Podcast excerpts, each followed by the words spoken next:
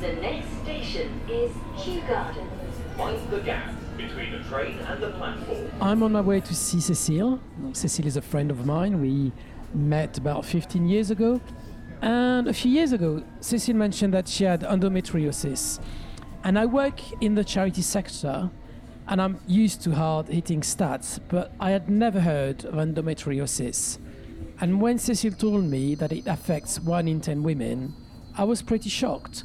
So I'm on my way to see Cecile, and I want to record her story.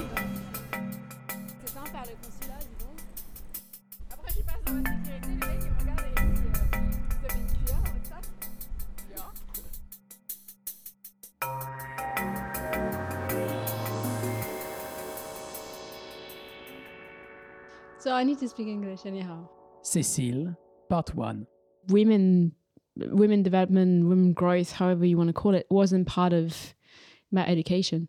So I didn't expect any of it. I didn't even expect cycles. I didn't know what they were. I kind of saw women around me doing things secretly, stuffing things in their bags and whatnot. But I didn't really know what it was. So I didn't really know what to expect. So straight away, it was kind of like, it's a mixed feelings. And I think it's the same for a lot of women. It's kind of like, I'm a woman now. And then, but that's awful. It makes me feel sick and it makes me feel in pain and whatnot. So I think very quickly I experienced pain, but again, I didn't really know what to expect. And it wasn't something that was talked about. So I didn't know it was something wrong per se. Also, I think doctors at the time avoided the subject a bit as well. And it was normal to have a difficult time every month. It's one of those things you have to go through to be a proper woman.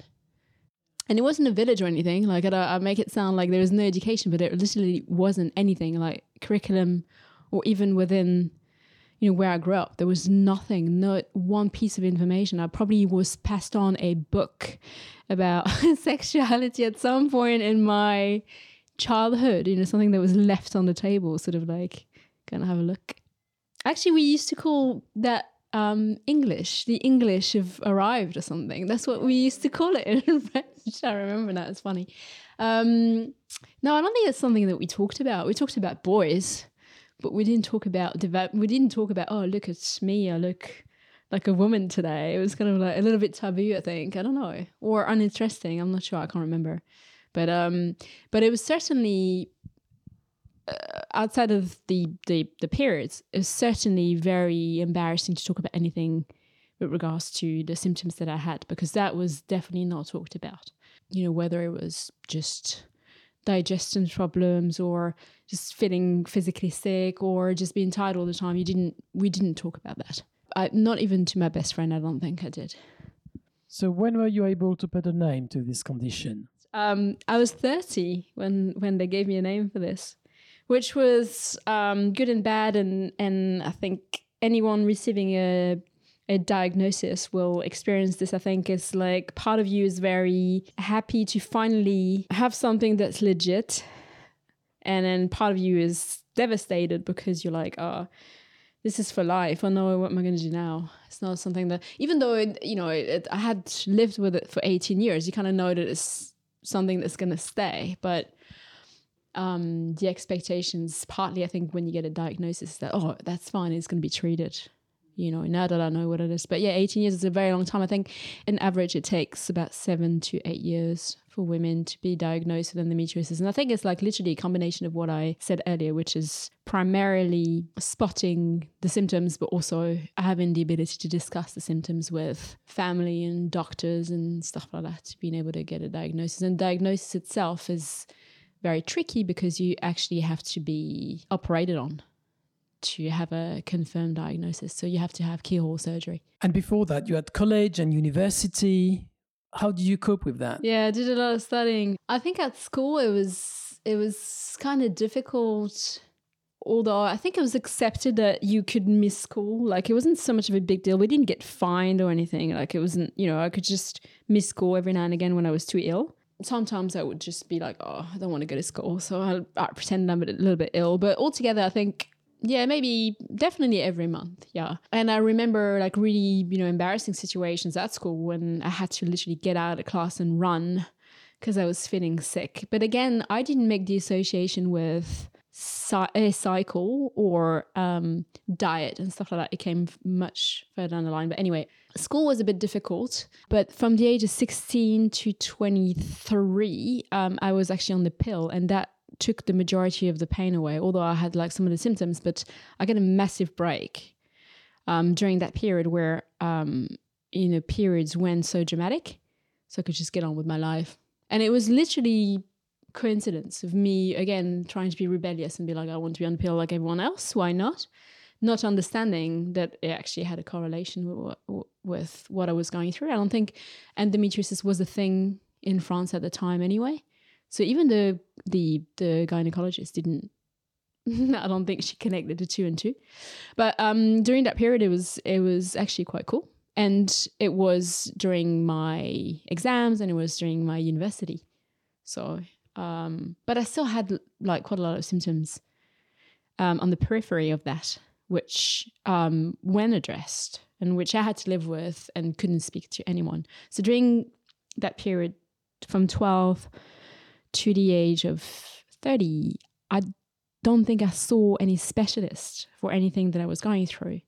When I was young, it's because, you know, it wasn't a thing at all. And then I had a bit of a break. And then after that, it still wasn't a thing.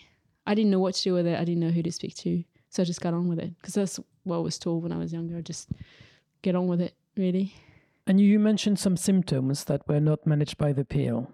Do you want to tell me a bit more about the symptoms? Still a little bit embarrassing, but here you go. I think that a lot of people have heard about my symptoms now, like probably like hundreds of thousands. So it's easier. It's becoming easier now. I think mainly it was literally physically vomiting quite a lot. And I think it's both to do with the cycle. So every month definitely I was very sick. But also like my digestive system is very temperamental. And it was very bad when I was young. So anything I ate, literally, couldn't digest, but didn't make the connection between wheat, for instance, and lactose, although at the time I didn't really like milk, so that was fine.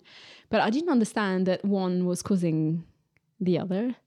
So I kept on eating bread and cheese, and it was like a wheat fest, as I call it, because, you know, being French, that's what you do. And nobody says to you, oh, you're allergic to wheat. It wasn't a thing at the time either. And there's this weird connection between irritable bowel syndrome and endometriosis. And again, not really knowing whether or not a lot of women have IBS or they have endometriosis and et cetera. But so that was part of the symptoms. So, you know, vomiting, headaches, being tired all the time. But you're a teenager, so everyone calls you lazy anyway. It's like, you sleep all the time. What's wrong with you? A bit further in my life, sexual relations, very painful. But again, not something that you go and speak to people about, particularly not your partner, particularly not whoever. I had a lot of back pain. Like I couldn't do a lot of sports when I was young because I have back problems.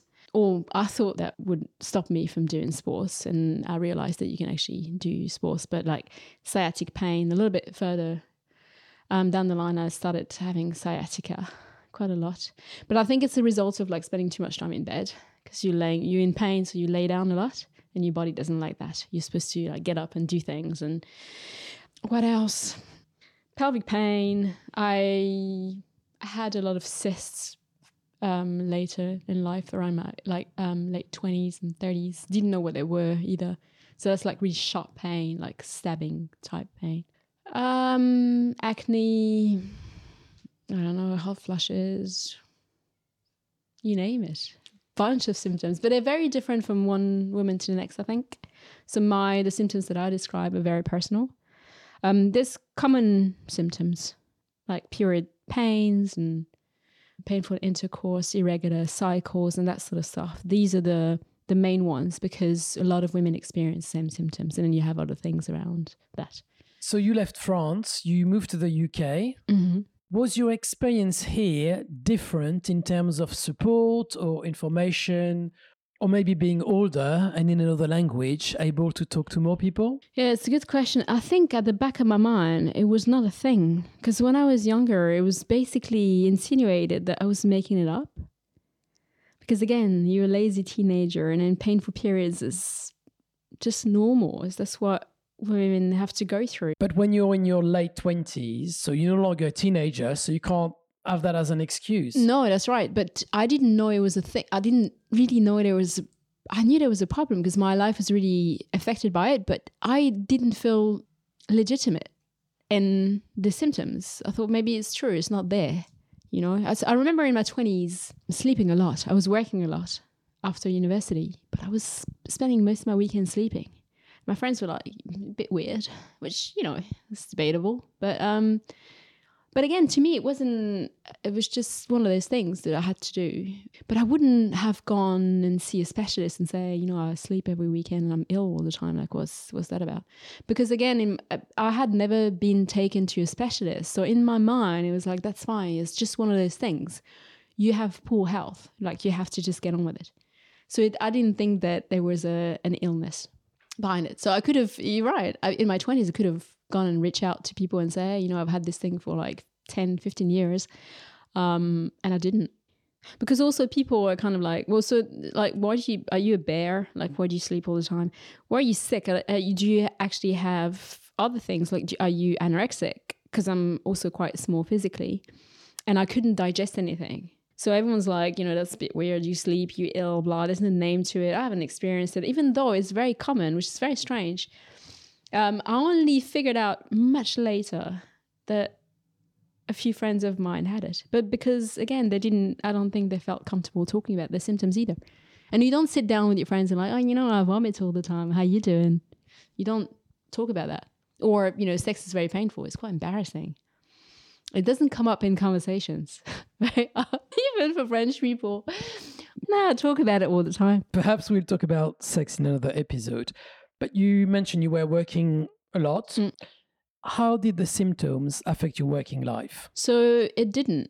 And I think it's me making extra efforts to not show that I was in pain, to keep it together, if you like. And then at the weekend, I would just crash completely. Like, I would just sleep through. So my work wasn't really affected by it per se. It only really turned really sour at the age of 30 because I started having cysts. And when they're burst, which they did, you literally cannot walk for a couple of weeks.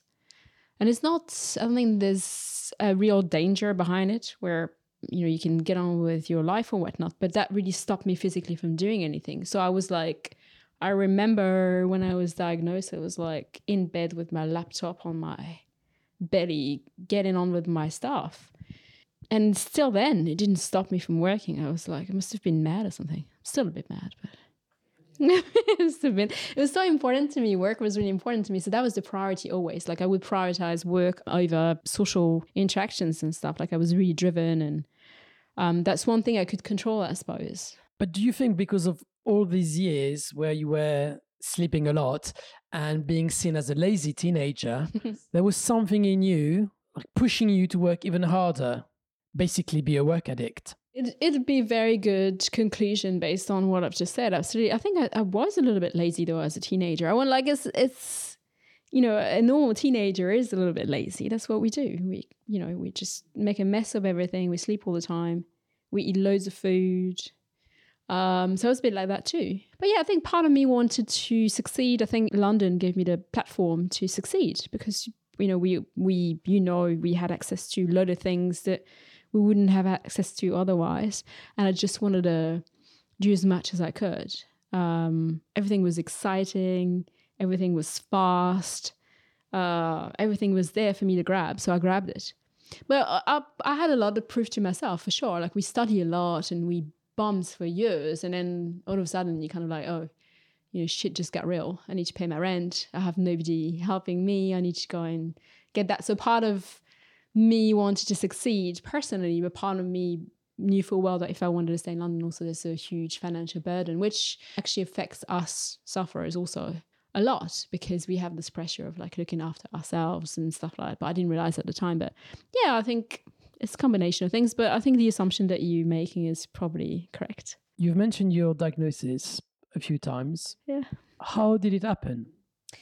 So I was literally on a management course, and I'm sitting down at the table and all of a sudden I feel like I'm being stabbed. So like, I don't know if I screamed or not, but I definitely started crying. And it's like adults at this stage, you know, managers being trained. And it was just horrific. I went straight into A&E and they found liquid in my pelvic area, and they deducted that I had cysts that had ruptured. And then they mentioned this word, endometriosis, and I was like, what is that? And it's such a long word as well. Like, I was like, what are you talking about? I'm a French person. That's not going to work. We need to find something better. But it said to me, you know, we think that you probably have endometriosis. And I was like, okay, sure. I didn't really think much of it. And then they offered that I had private health insurance at the time, so they accelerated the thing, and then they scheduled me for a laparoscopy, which is a keyhole surgery that is used for diagnosis and also used at the same time for clearing out any cysts or affected cells. So that's how it happened. But either way, you were lucky to have a private insurance. Do you know how long it takes when you don't have a private insurance? I don't know. I think that, to be fair, the nurses at the time when I was at the hospital, when the cyst burst and it was really painful, they were kind of worried about if they said that the ovary twists during that process, if you have cysts and stuff, they're worried that you may lose the ovary. That's why they always kind of like, if you have a sharp pain, but you also have vomiting, you need to go to A&E straight away. So I think that they would have addressed that really quickly, because that's considered emergency. In terms of the diagnosis itself, I think it could have taken a long time. I think, and I read forums and testimonials and feedback from women, and they're always queuing to get to a point where they can get operated on. My experience was different because I had private health insurance, so everything was accelerated. And in a way, it's probably not very good, because the first year I had 3 laparoscopies. Is that common? No, I don't think it is. But I think it's because it came back with fury, and to the point where even after 2-3 months, the pain was back and it was just horrific. So then they would schedule me for another. But on the NHS, I think I would have waited a few months. In private, they make you go straight away. And so so the first year was something else. I don't really know how to describe it. It was just like the ground was, it's like quicksand type thing. I was going from one surgery to one treatment to another surgery to another treatment. And it takes, you know, I remember the first surgery, after 5 days, I was like, woohoo, give me my laptop. I'm ready. Like insane. Again, like not really understanding the implication of the condition and what I was going through. I was kind of like, I mean, you have different phases. I think I was like totally in denial. I was like, yeah, I don't know how to crash this thing. I'll buy it out. I don't know. I'll figure it out, something. But refusing to accept that it was something that I had to really address, refusing to change my lifestyle. I mean, I was on a coffee and cigarette diet at the time. I didn't even think that I needed to make any changes whatsoever. It was like the arrogance of the thing. It's like, sure, just carry on operating on me. I will carry on eating coffee and cigarettes and I will be fine. So I didn't change anything. It was a year in hell where literally I was lucky that the company I worked for, lucky or, you know, deserving, I'm not sure, but I was quite successful in my job. So they trusted that, you know, if I had to spend a lot of time at home in bed with my laptop, then they would allow me to do that. So I kept my job and I continued working 10-12 hours a day.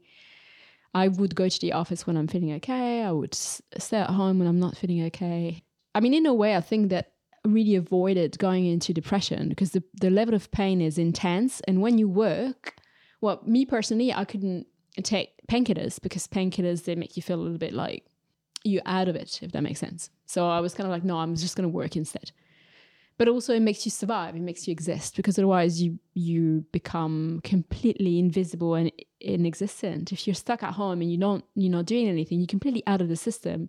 And, you know, this is London. People don't care. They come and see you once, twice. And then after that, they're like, I have other things to do, whatnot. So that kept me going in terms of like at least mental health and sustain, you know, something that was positive, which was work and arguably positive. So yeah, and I still didn't get it. I thought, well, that's fine. That's how I'm going to live my life. I'm going to work with my laptop from bed. It'll be fine. But during that time, how many times did you go to hospital? I don't know. I mean, quite a lot. quite a lot. I think my body was crying out for help. I didn't get it at the time. They were probably like, please stop. What are you doing? Are you mad? But me, I was like, no, I'll carry on. That's fine. So my body was probably producing even more cysts just to like ground me a bit, if that makes sense. So I think in these cases, you're meant to go to A&E. When the pain is super sharp and you're vomiting and whatnot, which I was regularly, then I needed to go to A&E. And these trips are so horrific. It's like middle of the night, you're on your own at the hospital. The majority of the time, doctors don't have the capacity or the training to being able to be sympathetic or, remotely caring for what you're going through. So it's pretty hardcore. And I did that for a year. And I carried on. I mean, I think altogether the worst years was about 4 years altogether. It was like just bizarre period of my life.